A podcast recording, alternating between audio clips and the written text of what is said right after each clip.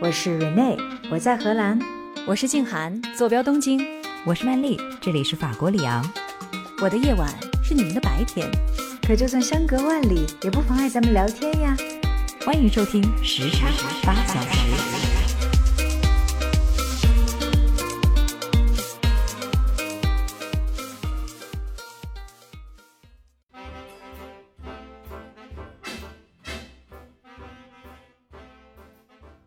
迎回到时差八小时，我是住在荷兰阿姆斯特丹的 Rene，我是住在日本东京的静涵，我是住在法国里昂的曼丽。这期节目呢，我们要来聊一聊圣诞假期的时候我回上海的一些感受。其实新年之后呢，距离我从上海回到阿姆斯特丹已经有一个月了，到现在才来聊，是因为我需要沉淀一下。刚好呢，之前也是很应景的，有《繁花》这部电视剧开播哈，感觉现在是。天时地利人和了，可以来聊聊我的家乡上海。时隔四年啊，这次重回故乡，最大的变化呢，就是呃，我爸妈把家给搬了，然后就去到了我之前从未可知的这个城市的部落，就那种感觉，我不知道你们有没有，就是最熟悉也是最陌生。繁花开播的时候呢，正好是我回上海省亲的这个第三周哈。其实一开始呢，我也不知道《繁花》这部电视剧要播。但确实后来呢，我是越看越一发不可收拾，觉得很上头，也很过瘾。我不知道麦丽跟静涵，你们有没有看这个剧，或者是看这本书哈？金宇澄老师写的这部书，我有看这本书，然后剧我也看了前几集。说实话，我有点没有突破前几集对我的这个 挑战，心理防线。我因为觉得太悬浮了。我觉得是这样哈，小说的读者往往会带着自己既有的。那种印象和理解，然后去看电视剧，就会觉得说这是什么呀？但是如果没有看过书的，直接就看电视剧的人，反而不会有我的这些。有可能。反正当时我就觉得，哎呀，这个我有点看不进去。哎，但是也不妨碍很多的朋友都很喜欢他。那《繁花》的这部小说，我是非常的喜欢的。金涵，你说的其实直接看剧的人也有这个问题。我 我也是看了一点点，我就说这是什么呀？然后我也看不进去。而且我在网上就看到很多人的评论都说这个剧啊是一部神剧，但是你要熬过头几集。对，属于没熬过去的那种。我也是这么跟金涵讲的，就是你一定 要熬过前五集，因为你会发现。他越看越能够找到记忆中的印象，至少对于一个上海人来说是这样子的。对，那会不会因为你是上海人，所以就是他这部剧当中的一些潜在的那种韵味啊，或者是他的一些表达，你都是很熟悉的？呃，就像我有一个制片人的闺蜜哈，她说就是我们东北方言的那些特别搞笑的剧。或者农村题材的剧，他是完全看不进去的。我说不会啊，很好看呢。他说不行不行，我完全受不了。是文化差异吧？对，可能有一点。我们中国真的是够大哈，大到南北之间的文化差异都有这么的明显。嗯嗯，刚才静涵说的这个，我事后分析一下，我觉得是有道理的。就是说我倒不是觉得这部剧那么的天衣无缝哈，而且我看的过程当中，其实也能够发现一些故事线上的一些纰漏。而是确确实实就是这部电视剧的播放呢，就勾起了很多我对于九零年代的时候上海的这个记忆。所以呢，我今天就想跟大家来聊一聊。但是其实我们并不是直接的来聊《繁花》，因为二位没熬过前五集嘛。但是呢，我们可以借由这个《繁花》这个由头啊，来聊一聊我心中眼中的九零年代的上海。以及人们的这个群像的记忆，嗯，同时呢，我也可以把这一次我回去的时候再看到上海这种又熟悉又陌生的感觉，来跟大家分享一下。好的，嗯，看来咱们是聊情怀的一期，聊记忆 哈。对对对，嗯。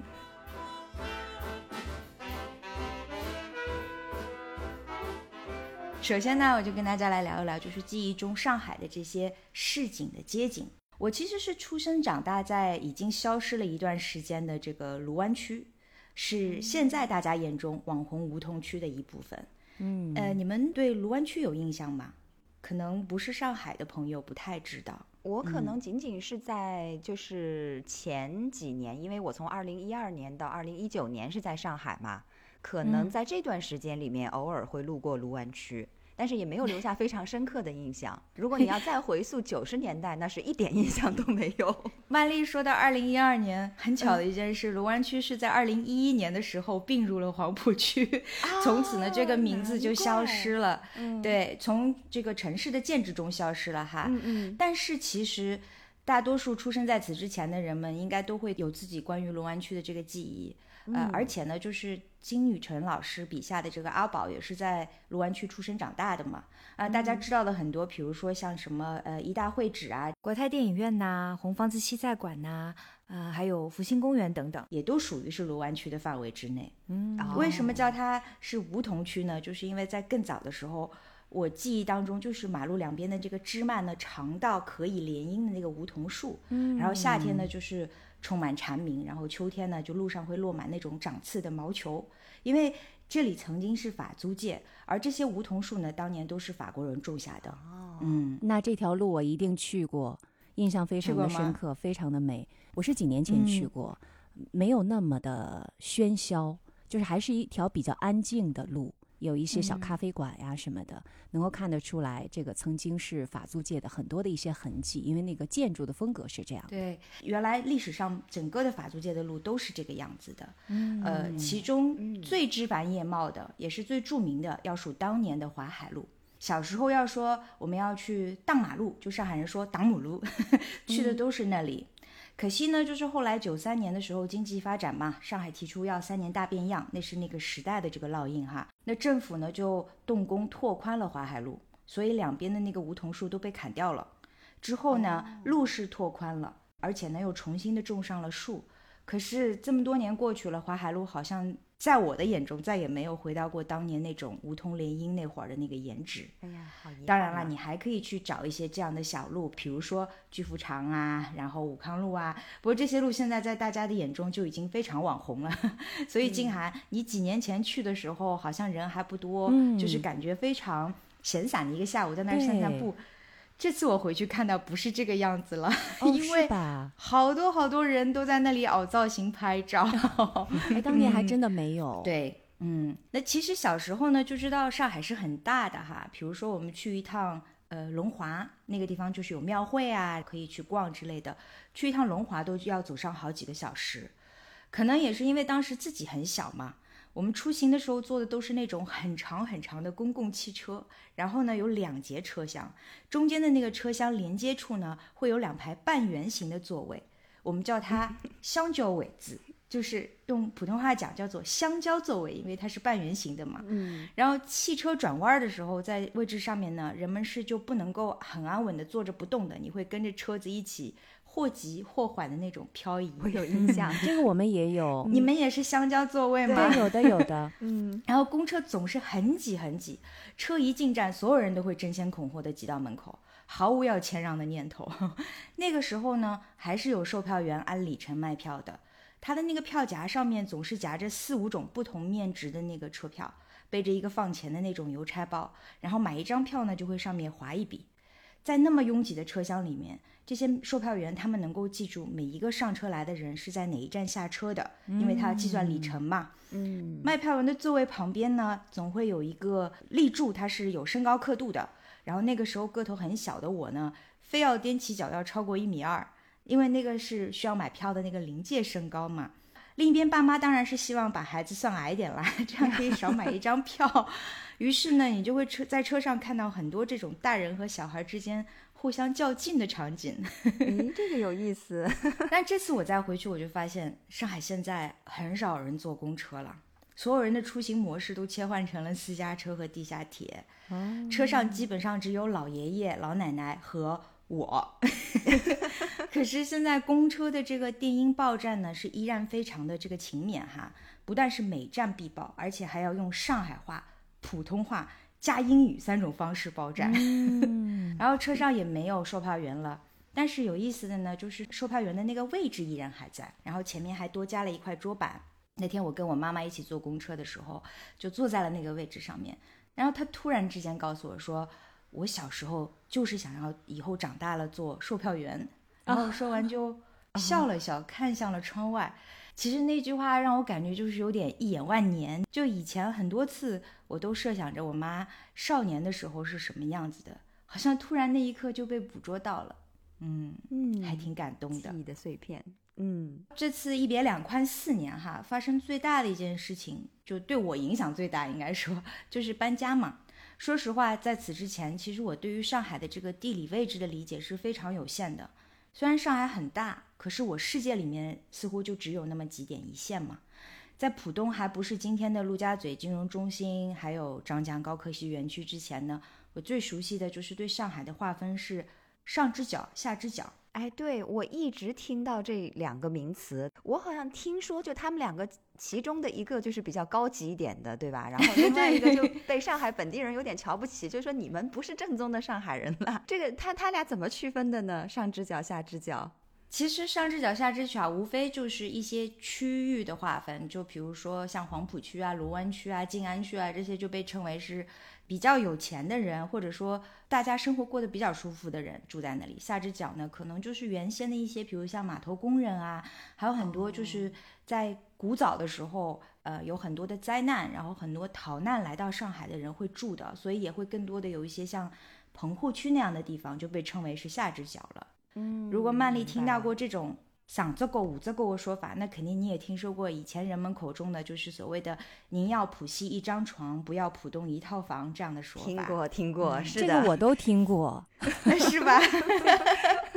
对，因为当时的浦东就是全部都是农田，浦东很大很大嘛，就一直要绵延到海边，而那么多呃当地的那些老百姓，那时候我们就会说，那才是真正的上海的本地人，而真正在浦西生活的很多就是来自于不同地方的人的混杂。嗯，而且我跟很多的上海人一样，是分不清楚东南西北的，因为很多上海的马路会拐弯儿，比如上海有一条马路叫做华山路。它全长不到五公里，但是它却是可以从一条东西向的马路突然直角转弯变成南北向，然后又突然变回了东西向。所以，就算你方向感很强，可能也会在同一条路上就转了两三个弯之后，就变得上海话叫七荤八素，就 七荤八素了，就搞不清楚方向。所以你在上海问路哈，很多情况下别人会跟你说，在某某标志物的地方左转。右转，而不是会跟你说，呃，路的南边或者路的北边，因为当时其实伊河建成嘛，然后河道九曲十八弯的，于是呢，路也是跟着一起的蜿蜒和曲折。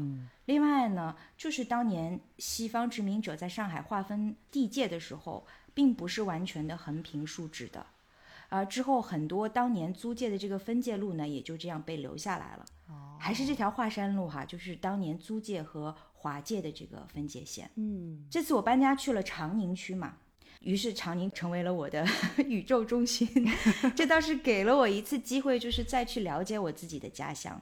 我也终于是在我妈的指导下搞清楚了上海东西南北各个区县的这个位置哈。首先第一点了解的就是上海的马路，上海呢是一八四五年开埠的，然后这座城市呢因为经过了很复杂的这个殖民历史，所以马路也有它自己的这个前世今生。体现在它的名字里面哈，比如《繁花》里面宝总必争的这个南京东路哈，没看过《繁花》也没关系，因为你肯定知道南京东路。那必须的。对，它其实就是当年租界洋人修的第一条马路，所以它当年的名字叫大马路。哎，这么土就叫大马路？对，其实它就是有点像英语里面的 Main Street 啊。OK，然后。它的路是渐次排开的，其他路就叫做二马路、三马路等等等等。嗯，黄河路这个名字我们不得不聊一下。今天它曾经也有个很洋气的名字，它叫派克路，就 Park Road，啊，就是公园路的意思。嗯，这个剧中多次出现黄河路哈。对，历史上面法租界里的马路呢，很多也都是以法国的皇亲贵胄的名字来命名的。嗯，比如像淮海路，它原来就叫霞飞路。然后华山路呢，它叫海格路。哎，对对对，呃，我唯一知道的老名字就是霞飞路。我当时觉得这个名字好美好美啊，它都是你们法国人的人名，其实。而且你到上海呢，你会发现上海市中心的地名都是由中国的省市名称来命名的。嗯，南京路啊，北京路啊，福州路啊，对对对，好像没有记得有哈尔滨路哎。哈尔滨路我没有见到过，但是 但是有九江路，对，有九江路，然后有南昌路。嗯，这次我妈告诉我，我才知道这些名称也不是随便取的，而是根据地理的方位，把省市的位置对应了上海城市的街道。比如上海的西区有一条很长的路，它叫做天山路，它对应的就是中国西北的这个天山山脉。另外呢，这些街道的名称，它都是遵循着东西向的道路呢以城市来命名，南北向的道路呢以省份来命名。比如纵观南北的有一条路就是西藏路嘛，因为它是一个省份。当然，这就是当年城市设计的时候的一个设想。很多设计呢，后来也是在城市的这个发展和严格当中，就变成了不同的样子了。嗯，有趣有趣。我不知道在你们的城市里面会有这种用其他的城市的名称或者是省份的名称来命名的事情吗？有啊，比如说我家门口就是北京西路，你们也是这样的？对，是的。呃，哈尔滨其实真的很多的地点都会用一些俄罗斯的名字。比如说，我们有个公园就叫做斯大林公园，这是纪念当年中苏友好是吗？我不知道是什么时候 起的，会不会历史更悠久一些？嗯，不知道你所在的城市是不是有类似的这样的一些关于地名的故事哈？欢迎大家留言告诉我们。嗯嗯，然后这次印象更深的呢，就是关于上海河道的一些记忆。原来上海就是很多的水乡城邑嘛，然后随着后来发展呢，很多的河道沟渠就被填没了，然后变成了宽的马路，但很多地名被留下来了，比如像什么赵家浜啊、打浦桥啊，当然还有消失在我童年的时候的有一个地方叫做八仙桥，这个八仙桥其实就是现在的上海新天地。嗯，不过呢，这些地方都过去了哈，唯有苏州河和黄浦江呢是依然是印象当中上海的这个标志。大家可能记得爷叔在《繁花》里面说过这样的一句话，他说：“阿宝这个人啊，做着黄浦江的生意，操着苏州河的心。”然后你看他 Q 了这两条河哈，这个比拟还蛮有意思的，因为这两条河呢是一条清澈，一条浑浊，然后在外滩交汇，河岸边呢刚好就是阿宝和爷叔进驻的这个和平饭店。苏州河呢就好比是上海寻常人家里面的泡饭榨菜，而黄浦江呢更宽更汹涌。象征的意义呢，就更像是日进斗金的这种商业繁荣。爷叔这么说是有道理的，因为当年的苏州河因为沿岸的排污非常的严重，所以呢是人们眼中非常嫌弃的这个臭水帮。虽然也是母亲河啦，但是它在上海人心目中的地位是远不及黄浦江的。我这次回去哈，在看到它历时了其实有二十年四个阶段的这个整治。再看到苏州河的时候，它完全是另一番景象了。嗯，有一天呢，我跟我舅舅说，我说我想要去 City Walk，然后我舅舅就跟我讲，哎呀，你不要去梧桐区啦，那个地方现在已经被网红挤爆了，你不如就沿着苏州河走一圈吧。于是呢，我就在一个冬日暖阳的下午啊，就骑行了苏河十八弯。首先我发现，就是这个河水完全的没有了异味；其次呢，就是两岸的这个景观有了一个全新的面貌。细水长流，就算是冬天的时候，仍然有很多的杨柳青垂，而且这还是一条半程马拉松的路线。现在，哦，苏州河上呢，一共有三十座桥，我是骑过了二十四座哈。就这条弯弯绕绕的这个河流，有着非常婀娜多姿的这个腰身曲线，比起旁边的大马路和大商场，因为我不知道你们有没有这种感觉，就是中国现在。好多好多商场，我觉得就是比起这些旁边的大马路和大商场呢，这更像是我记忆当中的上海。虽然也很繁荣，但是呢，也很有寻常人家的这种人情味儿。嗯嗯，哎呀，蕊内，听你聊完了上海，我才发现，我本来以为我在上海借住了那么 六七年的时间，已经比较了解上海了。现在才知道，哎呦，这个我的了解实在是太浅层、太浅层了。因为你说的以前关于上海的这一些老故事啊，然后包括它的演变啊，就基本上都是不知道的，是吧？所以我想今天也正好是把这些记忆中的细节分享给大家。呃，我觉得这个可能对于喜欢上海的朋友来说，也会觉得这些细节能带给他们一些对于城市的新的认识。嗯，瑞内，你刚才提到的那个黄河路哈，派克路，派克路哈，听起来就是特别洋气的一条路。啊，因为它剧中多次出现，那这个问题呢，其实我是想问关于上海本帮菜的，因为据说这个现实当中的黄河路对特别的短，只有几百米哈。但是说原来去那儿的都是那种精英啊啊，特别的时尚先锋啊，都是手里拿着大哥大，分分钟都是那种万元生意的。人家不是说了吗？你以为吃的是龙虾，实际上吃的是机会。然后剧 剧当中还提到说，这个至真园当中有一个招牌菜叫青鱼突肺拼海参啊，海参咱们知道什么叫青鱼突肺呀？这你给我们解释解释。另外就是，呃，再延伸一下，如果现在我要去上海吃本帮菜，你也给我们推荐一下。你看我这个关于美食的话题就来了，可见是一个爱吃的人，不能停哈。上次聊了你的家乡菜，这次要聊聊我的家乡菜。嗯，其实黄河路我觉得 应该是这一次繁华之后的最大赢家，真 的，我觉得有点被炒作翻红的感觉。对对对，哎，记忆当中上海。嗯，其实不只有一条美食街啦。嗯，当时呢，我们有所谓的三大美食街。嗯，那跟黄河路齐名的还有云南路，还有乍浦路。那乍浦路呢，其实剧中也有提到，但是呢，感觉就是规模要小很多。而黄河路呢，当时可能真的是冒险家的天下。不过说句实话，就它的繁华程度呢，我是走过路过。但是错过了的，我并不知道家里面小时候有没有带我去过哈，因为我已经没有印象了，因为那时候我毕竟还小嘛，就没能带着大哥大混进黄河路。不过我确实记得大人有告诉过我，就是黄河路吃饭，就是物价都是超高的，这个我有印象。嗯，然后像我们这种比较。呃，中产以下的 去的比较多的是云南路来的。云南路的位置呢是在呃人民广场的后面，就大家知道上海有个大世界嘛，那里其实也是一条更加家常，但同时呢也是非常著名的美食街。那个地方最出名的食物之一呢就是排骨年糕，那个店的名字呢它是叫鲜得来，用上海话讲呢就是西得来把骨年糕。我们如果要吃排骨年糕，去的都是那儿。然后那里还有一个红长兴的清真饭店。我们那时候吃火锅，没有什么四川馆子的那种红油辣汤的，反而都是围炉的涮羊肉吃的会比较多。要吃围炉涮羊肉，去的都是红长兴。嗯啊，关于静涵刚才提到的青鱼突肺哈，其实它是鱼肝。青鱼虽然是很大的一种鱼种，但是它的肝毕竟很小嘛。据说就是十几条鱼的肝在一起才够做出一份青鱼突肺。如果你类比一下的话，感觉青鱼土匪就有点像是上海的鹅肝酱。然 后这样的，对。然后这个呢，剧中的角色林子其实也说过，他还拿这道菜去跟红烧划水来比较。划水嘛，就是其实就是鱼的尾巴嘛，所以其实红烧划水就是红烧鱼的意思。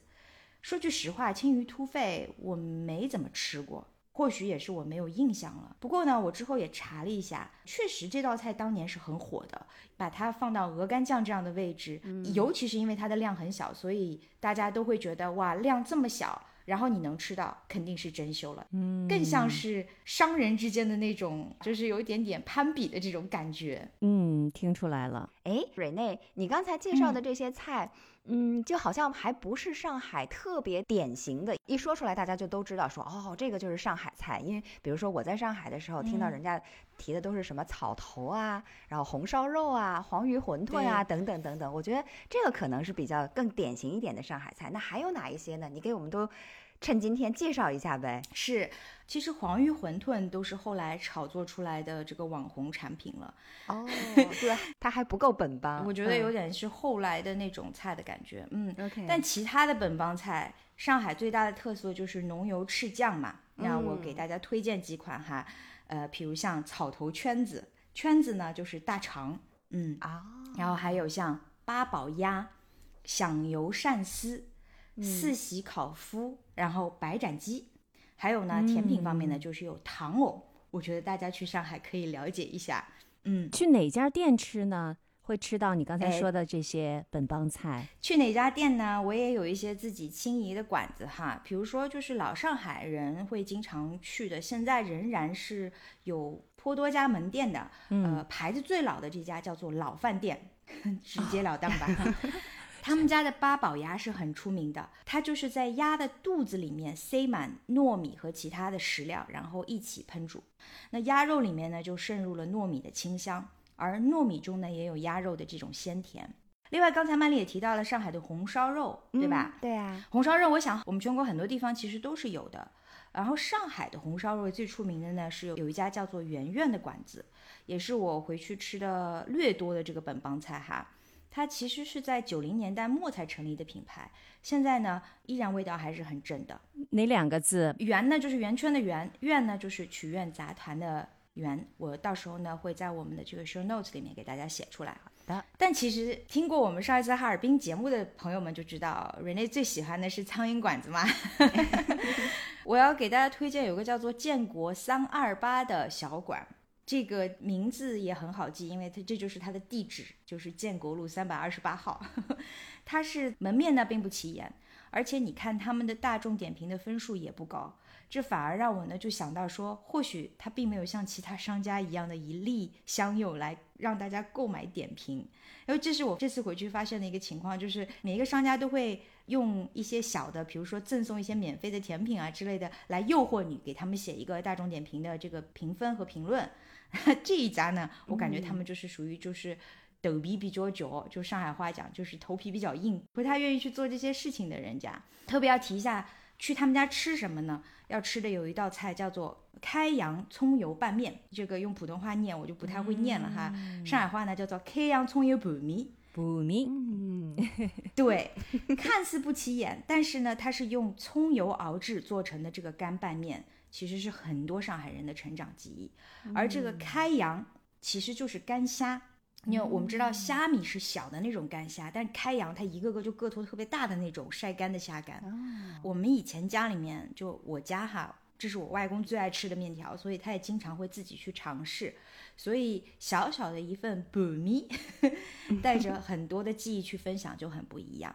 嗯，好，还要提一个我一直念念不忘、时常想念的地方，那就是藏在淮海路靠近重庆路的一条弄堂里面，有一家老字号的小吃店。它的名字叫北万兴，北万兴呢这个牌子你也可以在很多地方看到，因为它有很多的分店。但是大家一定要去这一家，依然 从九零年代到现在都非常的原汁原味的这一家本地的这个点心店，店面很小很小。你想它在一条弄堂里面哈，但是如果你想吃上海最正宗的那些早餐点心。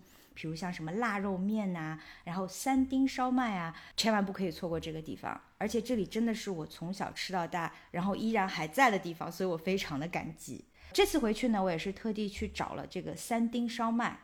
不过非常可惜的就是，他们告诉我说，这个烧麦里面的笋丁啊，用的是春笋，所以呢，要等到开春之后才能吃到。我这次是遗憾的错过了呀，错过了。对，嗯。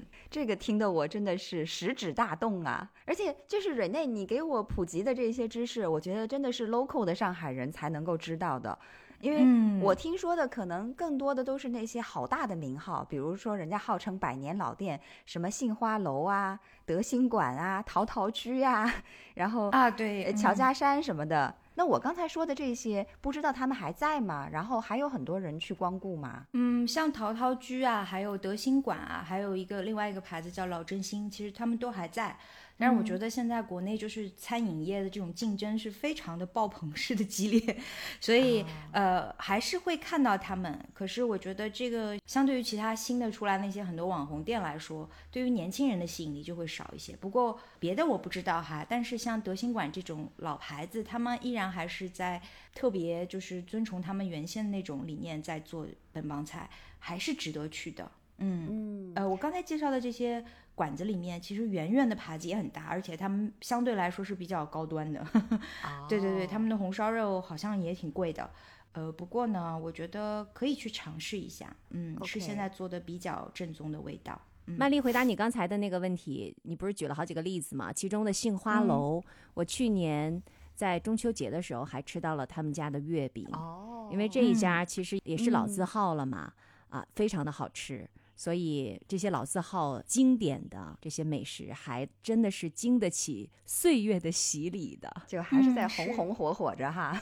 嗯，对，嗯。你们提到的杏花楼其实是在上海做粤菜比较有名的，就跟至尊园一样哈。哦而且呃，静涵你尝到的应该是广式月饼，对，就是那种面皮。对我们就是中秋节的时候吃的，不仅仅有广式月饼，还会有苏式月饼，就是那种酥皮的。大家知道鲜肉月饼吗？对 它就属于是苏式月饼的范畴。嗯，哎，还有 Rene，这个早餐类的在上海也是非常红火的一个类别。然后除了嗯生煎馒头之外，就还有一个特别有名的，叫做南翔小笼。嗯，听说第一家南翔小龙店好像也是百年之前的了。对，南翔呢、是嗯上海周边的一个近郊的古镇。嗯然后那个地方呢，就是因为做小龙而出名的。他们嗯当时呢是在上海最著名的 一个景区，就是豫园嘛，开了一家店。然后那家店呢，确实是百年以上了。不过现在呢，如果你真的想要吃好吃的小龙，可能你也未必要去到那里。首先是因为它也很 commoditize，你要是想要到它真正的这个原来那个鼓楼里面去吃饭，你要排很长很长的队。然后呢，你有另一个选项，就是可以到外食部去买他们的那个小龙。但同样也要排很长的队，味道其实跟有很多的，就是就在你的附近住的地方，可能也能找到味道非常正宗的这个小龙。嗯，小龙这个这种小食，其实它是从像扬州啊、江苏啊这些地方传过来的，所以就是它的皮非常的薄。你可以在你所在的住的这个街区里面问一下周边的人，哎，这附近哪里有吃小龙的？可能你能够吃到比南翔小龙。呃，稍微便宜一些，但同时口味也很好的这些小笼，而且现在也有很多不同的这种新的发展哈，比如说他们会在里面放一些蟹粉啊，然后放一些奇奇怪怪鲜虾呀，就各种不同的口味的 variation，其实也都还不错啦。嗯，但南翔这块牌子确实有百年之久，的确是这样。嗯，好，下回我到上海去，我就要试试你说的那些街区小笼。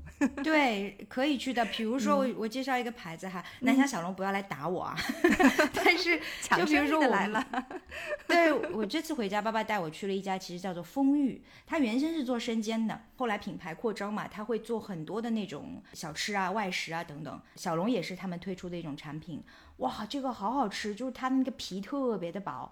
你吃小笼的时候，不知道大家有没有印象哈？就是你你要先在上面咬出很小的一个口，然后要小心，因为里面有很热的汤。对，然后你要把那个汤嘬出来以后，再加上米醋或者是上海的那种甜醋，最好是加一点点姜丝，然后再一口吃下去。所以吃的时候千万要小心。不过呢，也不排除就是你去的那一家小笼店，它没有那么好，所以那个汤也不够多，根本也烫不到你。但是呢，真正的好的小笼是要皮薄肉大，另外最重要的一点就是要有汤。嗯好，丰裕是吧？这个名字我记住了。对，它叫丰裕，到时候我也在 show notes 里面给大家写出来哈。嗯。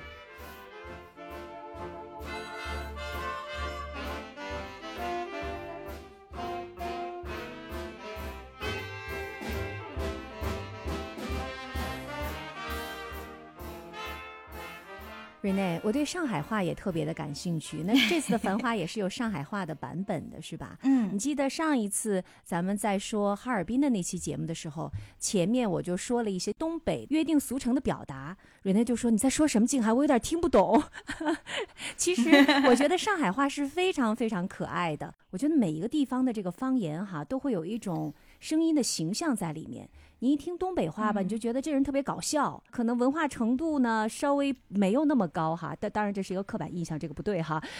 但是上海话只要一说出来，就觉得这个人特别的精明啊，然后就就非常的嗲。哎，我就觉得嗯这个特别有意思，你也给我们分享几个有意思的上海话吧。我就知道什么十三点什么的，还有什么不灵，对吧？哎，景涵，你这个知道，你的意思是你会说是吗？我不会说，你来教我们一下，我们来模仿你一下。好，比如说你说的这个十三点哈，这个有点骂人的话，啊，真的吗？这是骂人的话呀？是什么意哎思？对，其实就是说这人有点贱兮兮的啊嗯但是呢，这个语言的发展也很有意思，就它变成了一个特别口语化的东西。就我们经常就比如说说着说着打趣儿的时候，也会说一句：“哎呀，侬个你老十三了呢。”就意思就是说你这个人有点十三点。但其实它并没有太多责骂别人的意思，而更多的只是一种玩笑，或者说其实是有一种亲昵和打趣的感觉。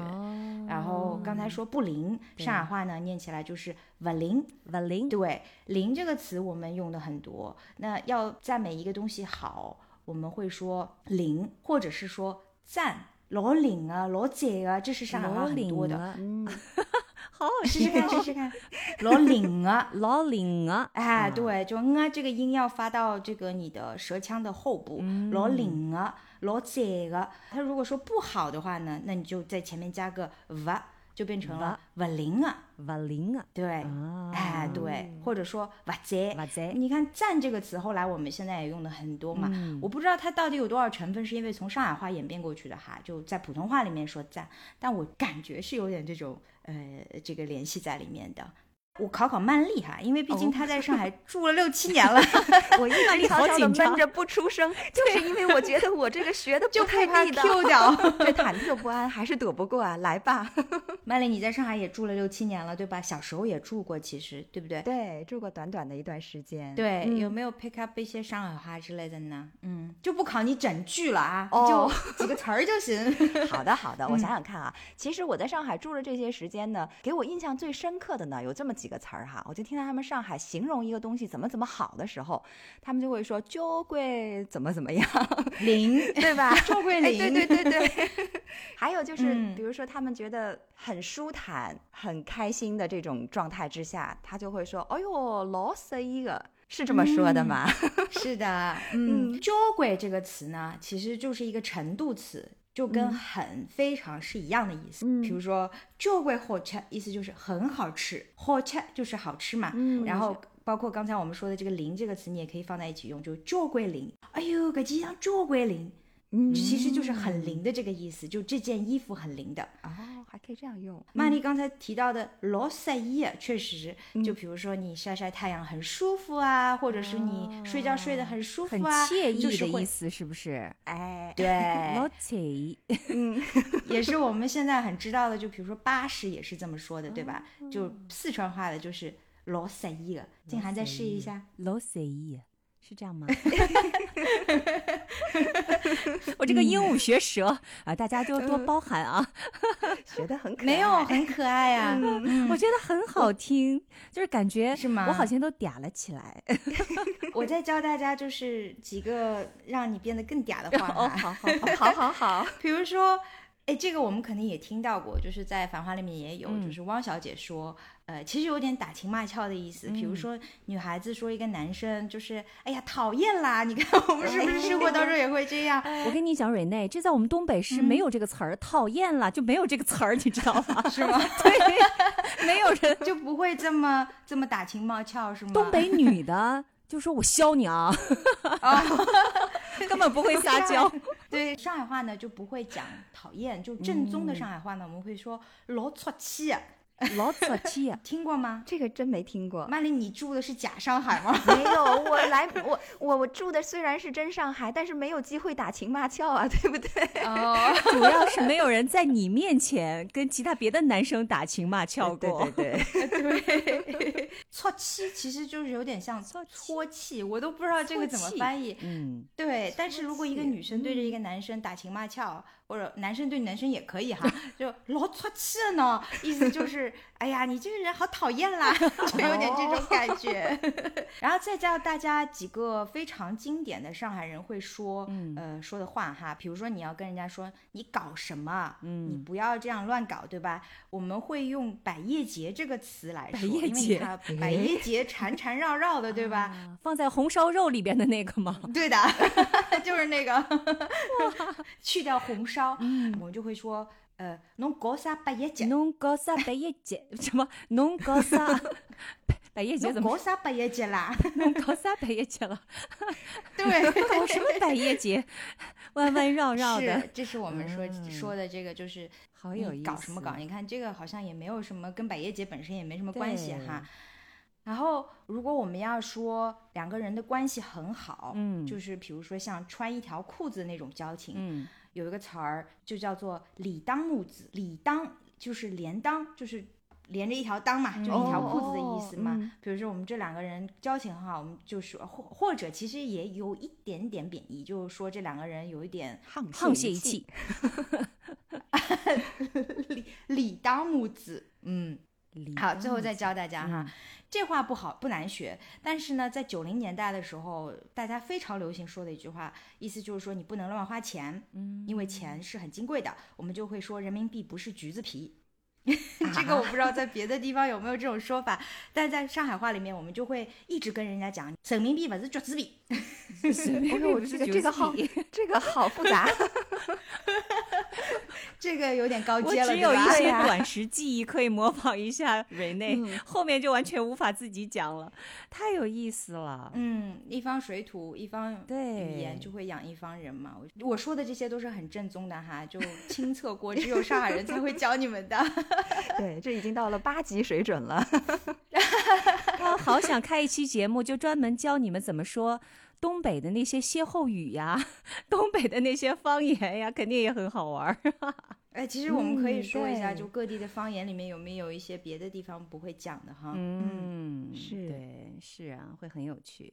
讲了上海话这么多，我觉得我们接下来就要讨论一下的，就是记忆当中的上海人是什么样的哈。嗯，我就记得大家看采访，很多人就讲《繁花》最开始的前五集啊，就给人一种很吵嚷的感觉。基本上上海人每出场必闹闹忙，闹忙这个词也是意思就很热闹的意思嘛。尤其是女性角色们就觉得有点扎巴，就是咋咋呼呼的意思。我不知道这是不是你们没有熬过前五集的这个原因之一哈。不有可是哎，我还以为大哦声讲话是我们东北人才会的呢。但上海人是不是因为他讲话是比嗯较碎的？然后还有呢，就是他的发音的位置可能也都比较高一点儿，就显得这个比较的吵。但实际上并不是音量大，对不对？哎其实 音量也大吗？我觉得是这样子哈，就是嗯我看事后的采访，就是特别是一些上海女性，嗯她们都说，其实我们平日里不会那么吵的，也是比较文雅内弛的。这个我同意，因为我觉得它其实这个影视剧里面放出来是有一些呃艺术体现的。嗯，感觉上海人平时说话没有那么吵，但是呢，我确实是从这些比较吵闹的这个桥段里面看出了当年呃上海滑稽戏的一种风格。滑稽戏其实呢，它就是上海版的小品，而那个时代的上海，我觉得就是音量比较大，可能也有些时代特征，因为。上海人的生存空间呢，就是相当逼仄的。嗯，无论当时是在石库门还是洋房公寓里面，其实都经历了，就是它的前厅啊、后室啊，都是被拆分之后就住进了不同的人家，厨房都是公用的，呃，然后也没有抽水马桶，对吧？嗯更不要说就是曾经那些棚户区了，更加是这样。在那些弄堂邻里之间呢，口角还有就是市井里的那些喧闹和吵嚷都是家常便饭，是我们非常熟悉的一种场景。所以呢，也是就是滑稽戏里面经常会出现的一些桥段。比如说呢，有一出滑稽戏，它的名字叫做《七十二家房客》，它描绘的呢就是这样的一个场景。《繁花》里面饰演葛老师的这位老先生，他其实就是沪上大家都非常熟悉的一个滑稽戏的演员，他叫阿庆亚颂陈国庆。所以我觉得也是这种生活空间的局促呢，就让上海人的天性的压抑就变成了一种常态。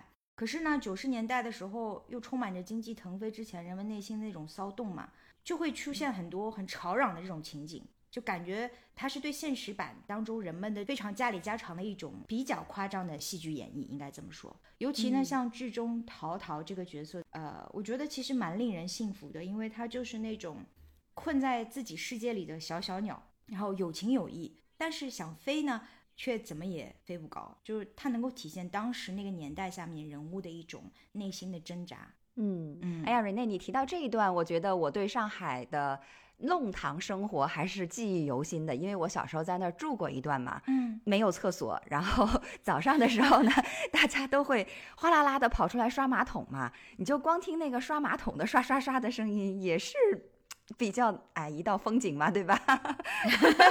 带着味儿的风景是吗？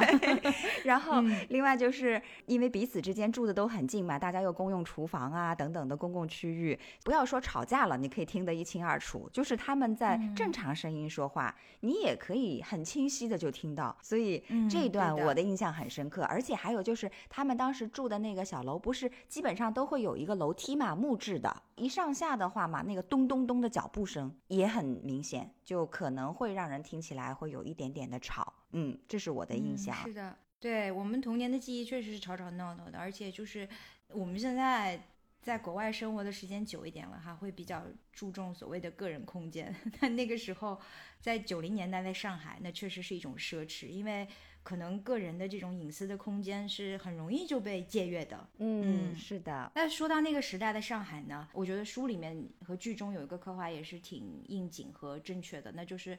恨不得每一家人家里面都有一个历经万难去了香港或者是日本的亲戚，然后 是真的吗？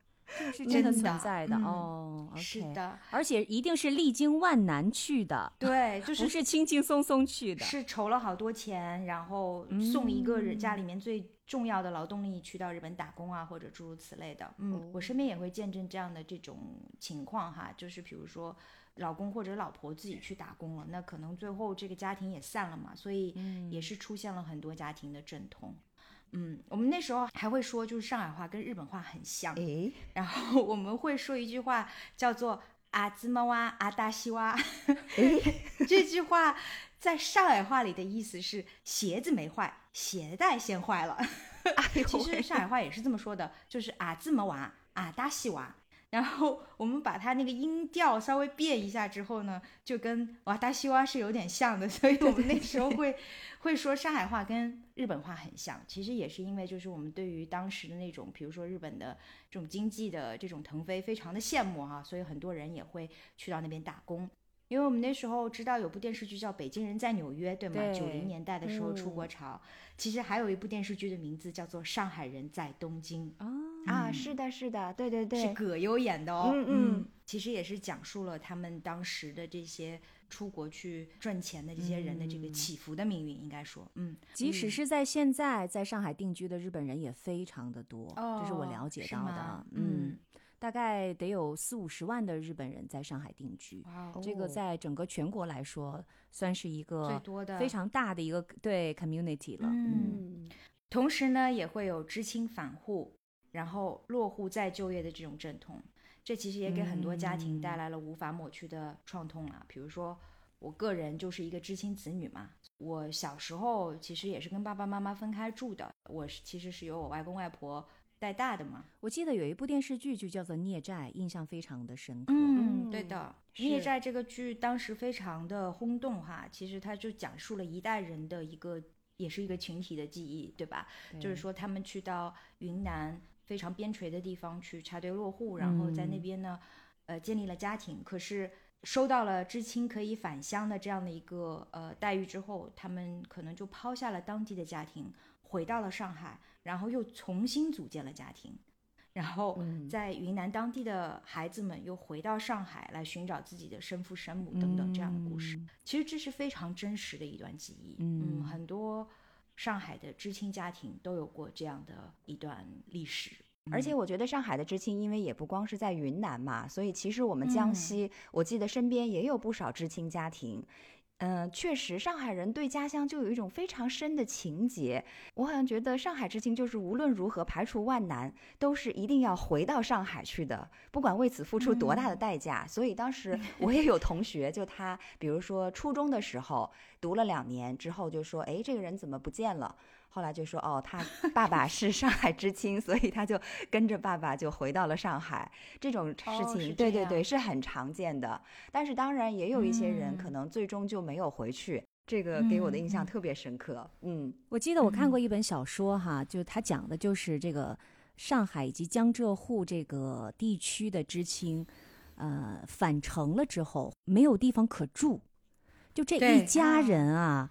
你要知道，其实已经都非常的挤了。儿子回来了，或者女儿回来了，没地方可住，这个其实会引发这个家庭非常强烈的一些矛盾，因为这个其实是空间的一个互相的争夺嘛。是的。嗯，而且再加上至亲会觉得说，我为这个家庭曾经贡献了这么多，为我们的祖国曾经贡献了这么多，但是我现在青 春不在呀，然后我回到这里边，好就好像被抛弃了一样，不但被时代抛弃了，而且被家庭也抛弃了。自己的家庭，对，就是那种无奈感。然后他们的子女其实是在很边远的山区带回来的，那么在融入这个大城市的时候是完全无法融入的，就有很多很多各种各样的矛盾。我看到那个小说的时候，就想说，其实像上海啊，包括北京的一些大城市的他们的这些知青，在返程了之后，当时是有很大的挑战性的。我相信瑞内也会有很多切身的一些感受。嗯，我个人就是一个见证嘛。刚才曼丽提到的说，嗯呃，年轻的知青都有一个回上海的梦想哈，所以我。记得我妈曾经告诉过我说，她当年就是虽然没有张雨绮这么嗯傲气，说追我的人排到巴黎哈，但我妈当年也说过，很多本地的那些，比如说高知的儿女啊，也会去追求她，但是呢，她都拒绝了，因为她知道，如果她嫁给了一个当地人，她以后回不了上海。你看哈，就对于他们来讲，她当时都会有这样的考量。而至于静涵提到的回上海之后，对于这种。空间的争夺，这也是实实在在的。因为对于上海很多本地人来讲，在本就非常的局促的这个环境里面，又多了一口人，或者说是一家人来到上海，对，这简直就是一间屋子可以散了一家人的这种感觉，确实是这样的。就是我们可能很多家庭都经历过这一种分崩离析，嗯。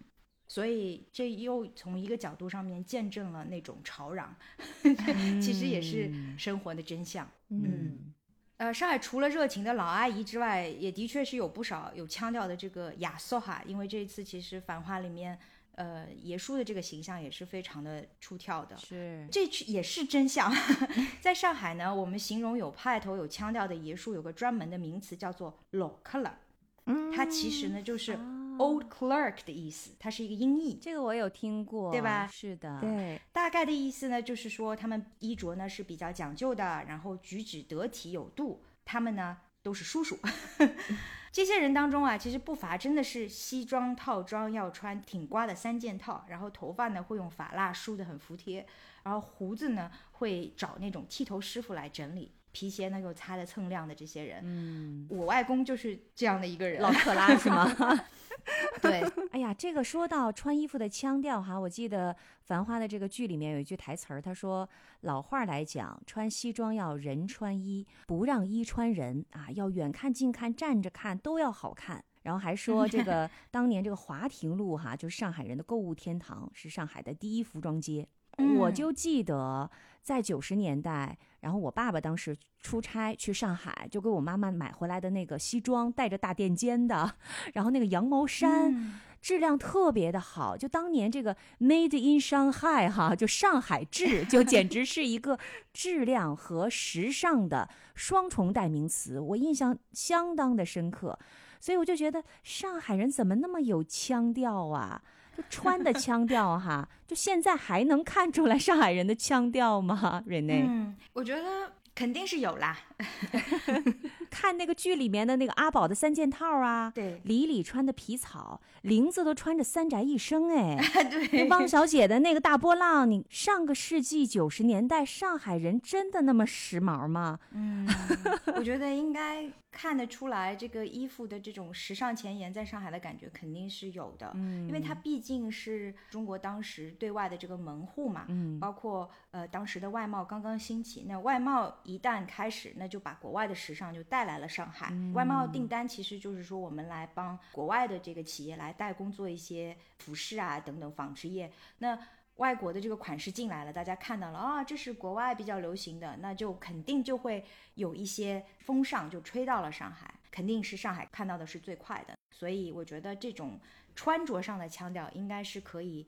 在这方面就体现出来的。那当时在上海要去哪里才能买到这些好看时髦的款式呢？就是要去到金涵刚才提到的华亭路了。那条街呢是聚集着很多出售外贸尾单商品的商家。当时的上海人如果想要买到一些国外比较流行的款式呢，那必选首选肯定是去华亭路。所以华亭路呢，在上海的那些时髦男生女生的心目当中呢，是有着非常重要的地位的。同时呢，上海人对于它的感情也是嗯又爱又恨的。为什么呢？因为当年呃一些国际知名品牌的 A 货也都可以在那条街上买到。而要说到购物天堂，我们不得不提的呢，当然就是当时在上海人心目当中有着独一无二地位的南京东路了。与华亭路有所不同的呢，就是在那里买到的都是正牌商品，百货商店基本上都是开在那里的。那时候最著名的就是什么三大百货嘛，就市百一店、华联商厦，然后还有就是新世界。那个时候呢，呃，我爸爸有过一次是在市百一店的门口排队八九个小时，就是为了给我妈妈去买一件羊绒衫。那个时候呢，羊绒衫在上海还有另外的一个名字，叫做开司米，其实就是 cashmere 的音译哦，所以好洋气哦。就是因为结合着这样的一些东西，所以可能大家就会觉得哇，上海人还是蛮洋气的。另外就是最后一点，说到时髦风尚呢，上个世纪的上海滩就已经是私服定制的人才聚集地了。当年很多人都跑到这里来跟上海的裁缝师傅呢拜师做学徒。九十年代的时候呢，也还是如此。可惜的呢，就是时至今日，很多真正的手艺人在快消盛行的时代里面呢，慢慢的消失了。而真正在今天还做得起高定的，都只有是凤毛麟角。哎，我知道为什么我觉得这个剧悬浮了，Rene，我突然想通了，因为我可能无法想象在上个世纪九十年代的老上海，人们就可以这么时髦。就所以，我总会觉得说，这是不是王家卫的滤镜啊？就真的是这样的吗？就已经穿的，就好像是在某一个年代才会出现的。所以我就总觉得说，这好像嗯不是真实的，然后这个也不可信。可能是因为我对那段历史了解比较少。嗯，我觉得是不是每一个人都这么浮夸，可能未见得。但是 我知道的就是节目组确实去做了一些考证，就是关于当时的这个服装。比如说三宅一生吧，嗯，呃，你我知道你指的是林子在里面穿的那一套，刚从日本回来的时候穿长的那一套，啊，对，连身的。节目组好像有考证，就是说当时三宅一生是不是已经设计出了他这个就是折叠款的那个衣服？好像有，是考证出来，嗯，是有，所以他们才最终。让林子穿上了这一身衣服，可是我觉得这并不是说每一个上海人当时都已经有这样的一种物质水平了，确实不是这样。你看我爸要排八九个小时才能买一件羊绒衫的这种情况，这才是更多的我们的一个家常吧。嗯，他肯定是有王家卫的滤镜的，或者说王王老师的墨镜，对吧？但是呢，我觉得他可能是对于那样一个年代非常冲突的一种更加艺术化的修饰吧。嗯。嗯，嗯另外我觉得剧的养眼跟好看，是蛋糕上的糖花儿。但是我看的时候呢，我可能更能看到他的这个精神内核，比如说敢想敢做，就是也不会为现实的这种限制所累，可能也是上海人的腔调中的一部分吧。就比如说，他不单单只是做外贸，他可能还会带入一些嗯上海本地的一些心思啊或者设计在里面。这种精神呢，可能就会体现在生活的方方面面。我举个例子哈，比如说《繁花》里面，呃，有一个情节呢，就是说林子呢改造了叶东京之后，他其实是用怀石料理的方式来经营本帮菜的馆子。我当然不知道现实当中是不是有这种原型哈，但我觉得它非常可能是一种很上海的创新。嗯，然后我也想到了，比如说这一次在上海街头喝到了很多的咖啡特调。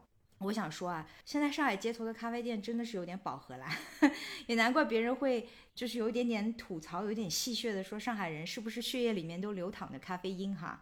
我尝到的各家店自己开发出来的口味，就让我感觉哎挺新鲜的，它完全的不是西方人做的那种花式咖啡的样子，然后往里面猛加各种糖浆和奶油，不是这样的，而是研制出了很多很特别但同时又相对健康的口味。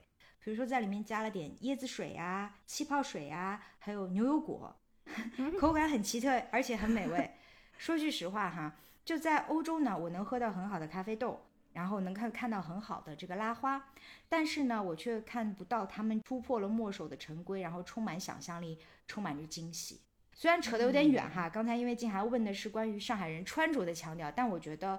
除了时代洪流带给他的机遇之外，应该还有上海人本身的那种敢想敢做的精神在里面。那至于说现在上海人还有没有这种腔调，我觉得呢，肯定是有的，因为这些特质本身是上海人骨子里有的那种精神，但他肯定也是在不断的变化当中的。嗯，不过我们刚才提了上海本地人，也说了上海人的腔调哈。我觉得其实在上海，你除了提本地人，我们肯定也要提就是非常重要的有机组成部分。那当然就是来上海打拼的这个外乡人，因为上海其实自从它建成开始，它就是一个 melting pot。外乡人闯荡上海，这是古已有之的。比如说，很多上海人他们的祖籍都是什么扬州啊、宁波啊、绍兴啊，所以你看，就是在《繁花》的故事里面，也有什么小宁波呀、小江西呀。我相信，其实也有很多 小东北、小黑龙江这样的一些人的存在。是，瑞内，你说到这一点，我就想起你刚才提到说，上海人老是奔着什么日本啊，然后其他国外的那些地方啊，但是。对于我们江西人来说，我们就是奔着上海去的。那个年代，好像很多人都说：“哎呀，我要去上海打工了。”然后就是全家人啊，就凑起钱来给他准备行囊什么的，然后就说：“你在那边要好好干啊，要出人头地啊，要挣出一份事业来啊，等等等等。”我觉得 这个心态是一样一样的。我觉得上海这个地方，在我们的心目当中，就是这样的一个充满机会和希望的一个地方。对，就是九十年代那个时候，就是感觉是风起云涌嘛，改革开。放初期的时候，我刚才说就是上海的这种敢想敢做，我觉得其实也不单单只是上海人，对吧？而是九零年代开始那个时代下面整个中国所迸发出来的那种经济和生命的活力。有一些当然是绝处逢生哈，但更多的呢，我觉得是那一个时代下面人们对于机遇的那种渴望。嗯嗯。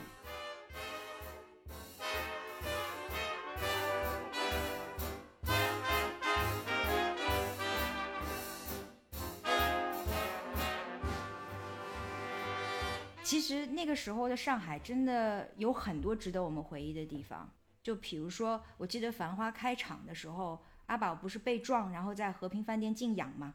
我不知道你们有没有注意过，它背景里面黄浦江对岸是修造刚刚过半的这个东方明珠塔。我感觉那就是非常贴切的一个时代标志了，因为那个时候的浦东大多都还是农田，没有现在的陆家嘴的三件套。当然，然后东方明珠塔呢，其实是在九四年年末的时候竣工的，从此之后呢，就成为了改革开放下时代背景下面上海的这个地标。我刚才提了这个现在陆家嘴的三件套，哎，这其实是个梗啊，我不知道你们知不知道这个梗。不知道三件套就是上海现在陆家嘴最高的三幢楼嘛，嗯，其实它们长得都像是厨房用具，所以我们管它叫做陆家嘴三件套。就比如说上海环球金融中心，它长得像个开瓶器，就当中中空那有一段嘛。对对对。上海中心呢，长得像一个打蛋器，然后金茂大厦长得像一个注射器。所以呢，我们就管它叫上海陆家嘴的三件套。嗯嗯。然后另外一个历史性的事件呢，就是上海地铁一号线，它是九三年的五月份通车的，这对上海的意义也是非常的重大。因为上海其实是一个三角洲嘛，它地质是松散的这个冲积平原。然后就在当年，就是做第一条地铁立项可行性方案研究的时候，各个国家的这个专家都对上海的地下究竟能否去造这个轨道交通是做了否定的判决的。他们说：“哎，你这个土质太松了，造不了。”结果呢，上海人就偏不信邪，然后就用盾构的技术造出了第一条地铁，大幅的缩短了城市里的这个通行时间。对于当时的我们来说，哎，这简直就是一个。工业奇迹啊！我记得那一天，就是我们全家都是一起坐着那个地下长龙，就地铁一号线，从淮海路一一路坐到了锦江乐园去坐摩天轮。嗯，具体的事情肯定不记得了，但是那种雀跃的心情还是非常的记忆犹新的。然后时到今天啊，就是上海地下已经有了十几条地铁线了，而且还在继续的造，简直呢就是另一个地下城了嘛。所以。我觉得在这一点上面，上海人的这种精神也是挺可贵的。而且当时你看啊，就上海还有一个股市的狂流，对吧？八十年代末九十年代的初的时候呢，中国是开始有了沪深两个呃资本市场，当时就开天辟地啊，就是 A 股的沪市。我记得阿宝在开剧的时候就有讲过这样的一句话，他说美国的标普五百指数花了一百年才爬到了三千多点。而沪市呢，A 股它是短短两年就涨到了一千两百点，虽然说现在 A 股 又跌回到了三千点以内哈，但是可想而知，就当年在十里洋场，人们对于参与资本市场是多么的踊跃。其实呢，其中很多都是对资本市场的运作只懂点皮毛的这个散户股民们。我确实有记忆，就当时家里的舅舅们啊，还有就是街头巷尾的那些大人们。个个都是技术流，就聚在讲古今的这个财经频道前面，一起头头是道的在那里分析那个 K 线图。当时我记得学校还组织我们去看了关于初代韭菜新长成的这个电影，就 是潘鸿沟、刘青云主演的这个《古风》。我觉得就充满着中国资本市场刚刚萌芽时候的那种活力跟懵懂啊！就想到这些，我就觉得啊，那个时代实在是太有意思了。嗯，你们看过《古风》吗？我看过，我没看过哎。我看过《古风》啊，潘虹在里面的演技特别的棒，让我记忆深刻呀。是吧？嗯。据说这个片子的策划是他自己哦，就是他去国外看了股票市场的这样的一种情况之后，觉得中国的股市其实也很值得拍摄，以及就是股民们参与的这个情景，于是他回来跟编剧等等一起策划了这部电影。而且这部电影他拍摄的就是当下的故事，就是他拍摄的时候就是九零年代初，嗯，所以就一切都是还原着上海当时的情景。有兴趣的朋友可以去找一下，刚才我们说的很多的元素，比如说马桶啊，还有股市的疯狂啊，还有就是里里里外吵吵嚷嚷那种 dynamic，其实都可以在那个电影里面看到。嗯，而且这部电影是当时首部内地和香港一起合作拍摄的电影。嗯，刚才瑞内你也提到了哈，在上海九十年代的时候，经济非常的繁荣。我记得在剧当中，这个宝总哈，他就是靠股票发家的。然后第一桶金就是在什么西康路一百零一号啊，这个地方其实人家真的是可查可考的，它就是坐落着上海第一家证券营业部。还有啊，我记得剧当中宝总不是包下了一碗和平饭店吗？然后特别的贵。八十美金还要两包中华烟哈，那 个英国套房就是为了做一个皮包生意、皮包公司嘛。对。然后我也记忆当中哈，我第一次独自的出远门，就是在上高中的时候。然后一九九八年我去上海参加一个全国演讲比赛，因为是呃老师带着我们去的嘛，在上海不但参加了比赛，还去玩了一圈。印象第一次看到了浦东的陆家嘴。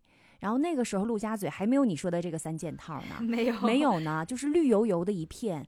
可是即使那么绿，我当时感觉这个地方好空啊，好绿，好大呀，好有希望啊 就是那种洋气的感觉，跟我们东北是完全无法比拟的。我人生看的第一个博物馆就是去看了上海博物馆，哇，大开眼界呀。说哇，原来博物馆长这样啊！我还有一个印象，就是当时我去参加全国演讲比赛，那个是纪念周恩来诞辰一百周年。然后我演讲的这个主题呢，就是讲说周恩来总理他当年是有一些什么样的事迹呀，对他的缅怀啊等等哈。那基本上当时，呃，那个年代的高中生。演讲比赛的内容走的都是这个套路，对，现在也是可能。哎，可是当年得到了一等奖，就全国一等奖的那个女孩，讲的是她去联合国参加一个什么什么样的中学生的活动，然后在里面如何如何。我当时感觉就是这跟周恩来总理有什么关系吗？第二就是 他是怎么去的联合国呢？联合国长啥样呢？你知道吗？就是我们那种东北边陲来的小孩说。哇，人家都去了联合国了，我还不知道联合国在哪儿呢，就感觉太洋气了。所以我的印象就是，九十年代的上海真的非常的洋气，而且用一句英文来讲，就是非常的 advanced。真的是这样吗，瑞内？可见我们都会望向更大的世界哈。小时候就是这样。是啊。我觉得我的评价可能也不太客观，但是我刚才说了我小时候的那些见证哈，比如说地铁线的建造啊，比如说像呃股票市场啊，再包括刚才说的就是关于穿着打扮的这些潮流啊等等。嗯嗯。但那个时候呢，的确会有一长呃有一段很长的时间，我是要往返于我爸妈生活的这个甘肃的县城，呃和上海之间。那这个城市。和县城之间的差别就是当然很明显了。对，不过呢，我觉得那可能不是上海和其他城市之间的区别哈，所以我觉得这一点上面你们的见证会比我更有说服力。但是关于上海是不是真的是那么的霓虹璀璨呢？对呀，我觉得肯定是会有剧作里面夸张，然后《繁花》这部剧本身它的颜色就是很好看嘛，对吧？但是呢，有我举一个简单的例子哈。呃，可以看得出来，就是一定程度上还原了当时的这种繁华。那就是《繁华》里面呢，对于南京路和黄河路上的霓虹灯的还原度是怎么样的呢？我看就是片花里面采访，就是有讲说，王家卫其实是请来做布景的这个老师，也是当年给南京路做灯箱的。南京路这条路其实保留的挺完整的，就是你现在去那里看，还是能够看到很多就是霓虹灯箱，就是比较老式的那种灯牌哈。不是像现在我们看到，比如说一些精品店里面放的那种品牌名字放的很大的，而是每一家都会露到外面的那种灯箱。这个南京路跟过去其实一直都还没有怎么变。如果大家现在去南京路的话，你还是能看到跟当年一样的这个灯箱，就是这个样子。那我们现在看当然是司空见惯，对吧？灯红酒绿的，甚至感觉哎呀，这个灯箱有点土，因为其实现在。大家都不太去南京路了，大家都去网红街了，所以会觉得它有点过时。但其实想象一下，就是这样大幅的五彩缤纷的、五彩绚烂的这种霓虹灯，就集中的出现在了一条不到一公里的这个黄河路上，还有比它更长一些，但是其实也并没有那么长的南京东路上面，背后显示的这种繁华，我觉得还是具有代表性的。嗯嗯，这老上海嘛，就是有这种风情的。你记不记得有一首老歌就是这么唱的？就是夜上海，你是一座不夜城，嗯，然后我觉得这个霓虹灯映衬之下，有时候真的有一些呃呃亮如白昼的那种感觉，嗯。夜上海，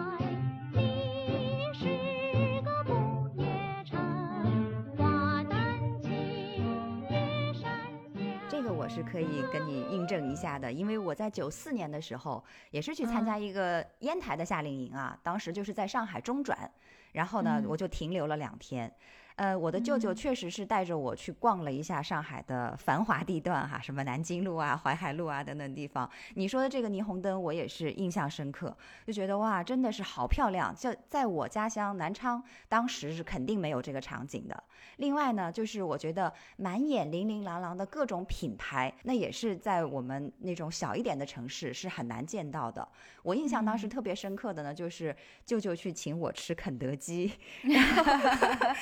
那时候肯德基面对的都是高端人群，对对对，我就觉得这个东西好稀奇。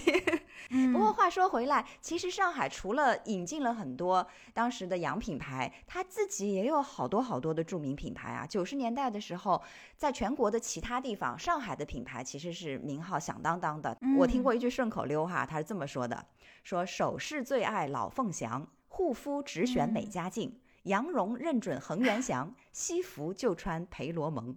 年轻时尚看回力，糕点还爱杏花楼。儿时回忆是光明，出行凤凰自行车。啊，那就这些好像都是上海当时我们非常耳熟能详的一些老品牌。对，所以哎呀，我就会想，我说哎呀，他们当年是如何的红火呢？瑞内，你还有印象吗？肯定是非常的红火的。你说的这些点名到的品牌，确实是都是本土自己创造出来的这个品牌哈。嗯嗯，不过可能现在我们能记得住名字，或者说依然还存在的。也不多了，真的 都没有能够，对对对，没有能够逃过时代洪流的这种洗涮哈。我想想，有几个牌子已经没有再看到了，比如像西服的培罗蒙，它肯定是没有了。嗯，对。然后凤凰自行车，我觉得有也都在古着的那种古董店里面能够看到吧。我记得我在上海的时候曾经买过一辆自行车，但是那个车呢，它的名字已经不再叫凤凰牌了。但是据说，就是它的工艺，然后还有它的一些老师傅，都是从凤凰车厂出来的，就只有这些传承了。对，但是品牌好像已经不见了，嗯，挺可惜。哎，是凤凰还是永久，还是都是你们的？好像两个可能都是，可能都是。嗯二十八寸，对对对，二八的二八大杠，对对对。不过也有一些品牌可能是经过了这个本身的迭代跟变革还留下来的，比如说老凤祥这个品牌还是有的，而且你在很多大商场里面都能看见。美加净呢，呃，现在就变成了国货的其中之一吧，不能说还依然是非常出挑，但是呢，我感觉就是大家都认为它这个品牌。做很多的护肤产品也是又便宜又好用的，但是它并没有很多就是现在的那种传销做的那么的突出，对，所以呢，它依然存在。可是大家现在因为这种物质的繁荣嘛，呃，所以也不会再说什么护肤要用美加净这样的话了。嗯，是的，对。瑞内，你其实这次回老家上海探亲是四年之后哈。然后变化非常的大，因为原来你从小长大的那个家其实已经搬走了，搬到一个全新的一个地方，也就是说你儿时的很多的一些回忆可能你都没有找到了。在我们这期节目快要结束的时候，我也想问，就这一次你回到上海，你自己的感觉怎么样？你内心的这种感受触动是什么样的？嗯，其实很复杂，这也是为什么开始的时候我说要沉淀一下，因为有很多东西一时之间。缓不过来，嗯，然后我这次待的时间比较久，待了一个月。刚回去的时候呢，一切都是新的，所以我感觉有点像一个游客，嗯，就也有了 cultural shock 是吗？对对对，有一种过客的感觉，但又因为这是我的家乡，所以我可能都不能够忍受自己为什么是一个过客的感受，所以就会很复杂和矛盾。可是呢。呃，用四个字来形容，就是渐入佳境，就是让我重新去发现一座城市的美好和它的复杂的过程，让我又再一次的爱上了上海。我应该可以这么讲，哦太好了，嗯嗯嗯，也会重新的去认识它的矛盾。呃，我跟上海的关系有点像放风筝。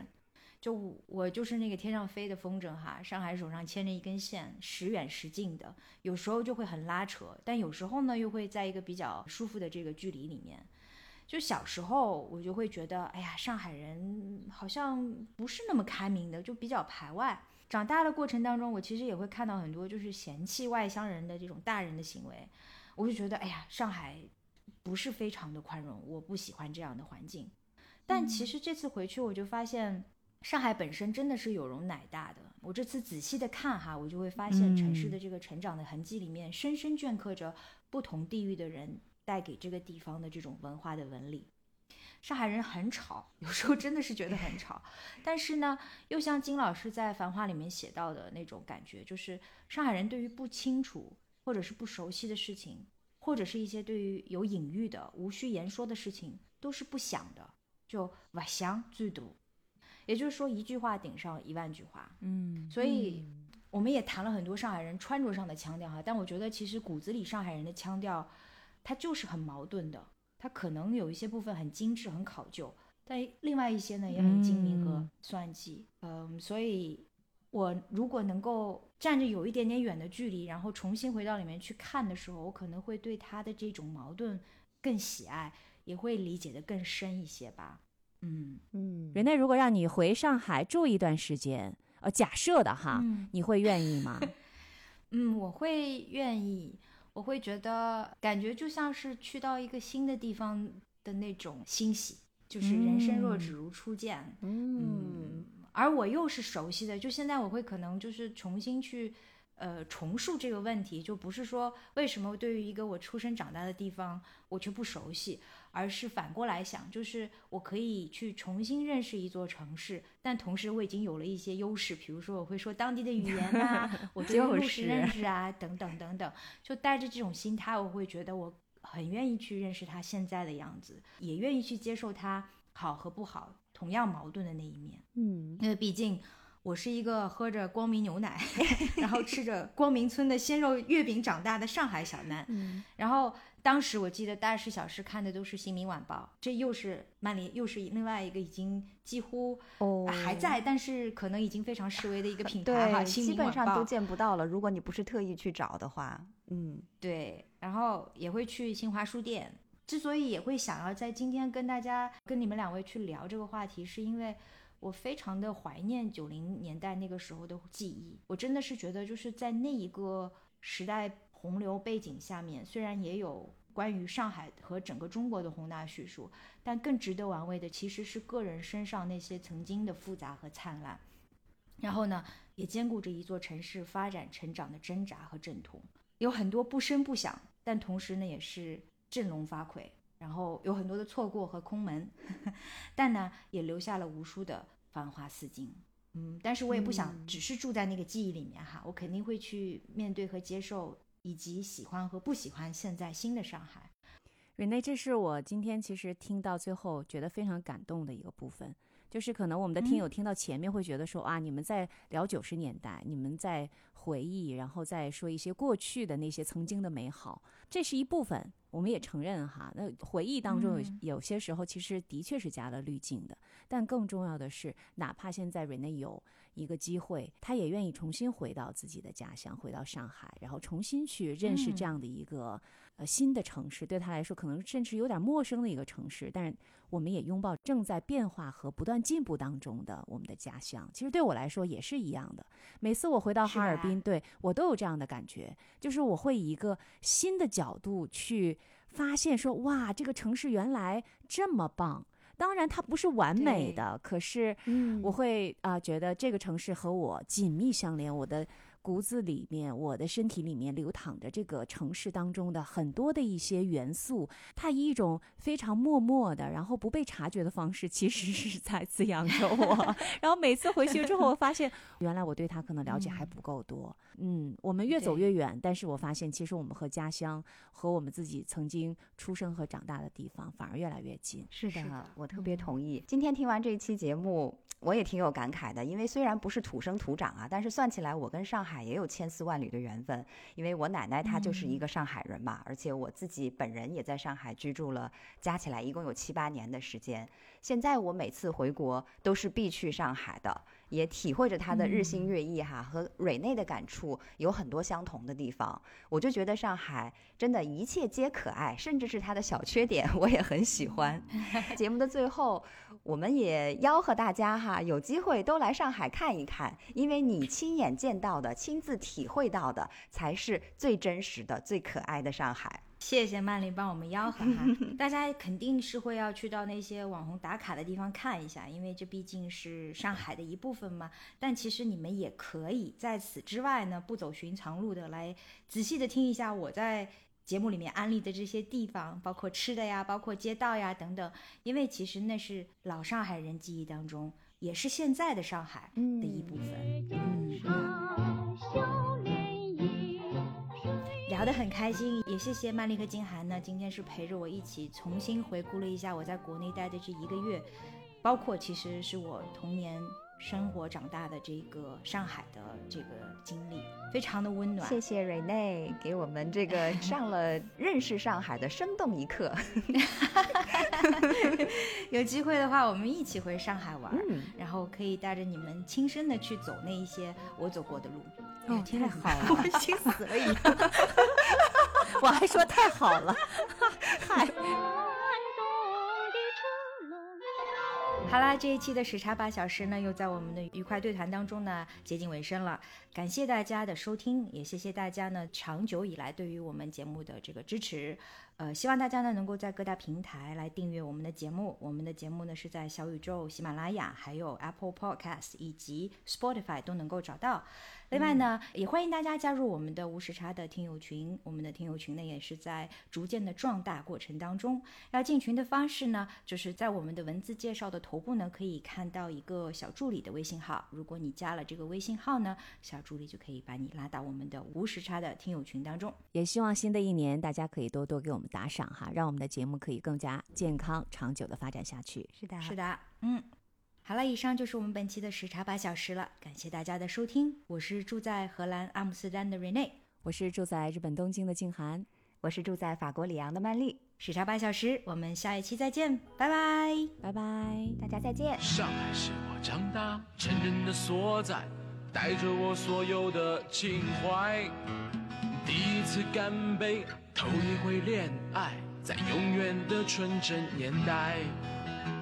追过港台同胞，迷上过老外，自己当明星，感觉也不坏。成功的滋味，自己最明白，旧的不去，新的不来。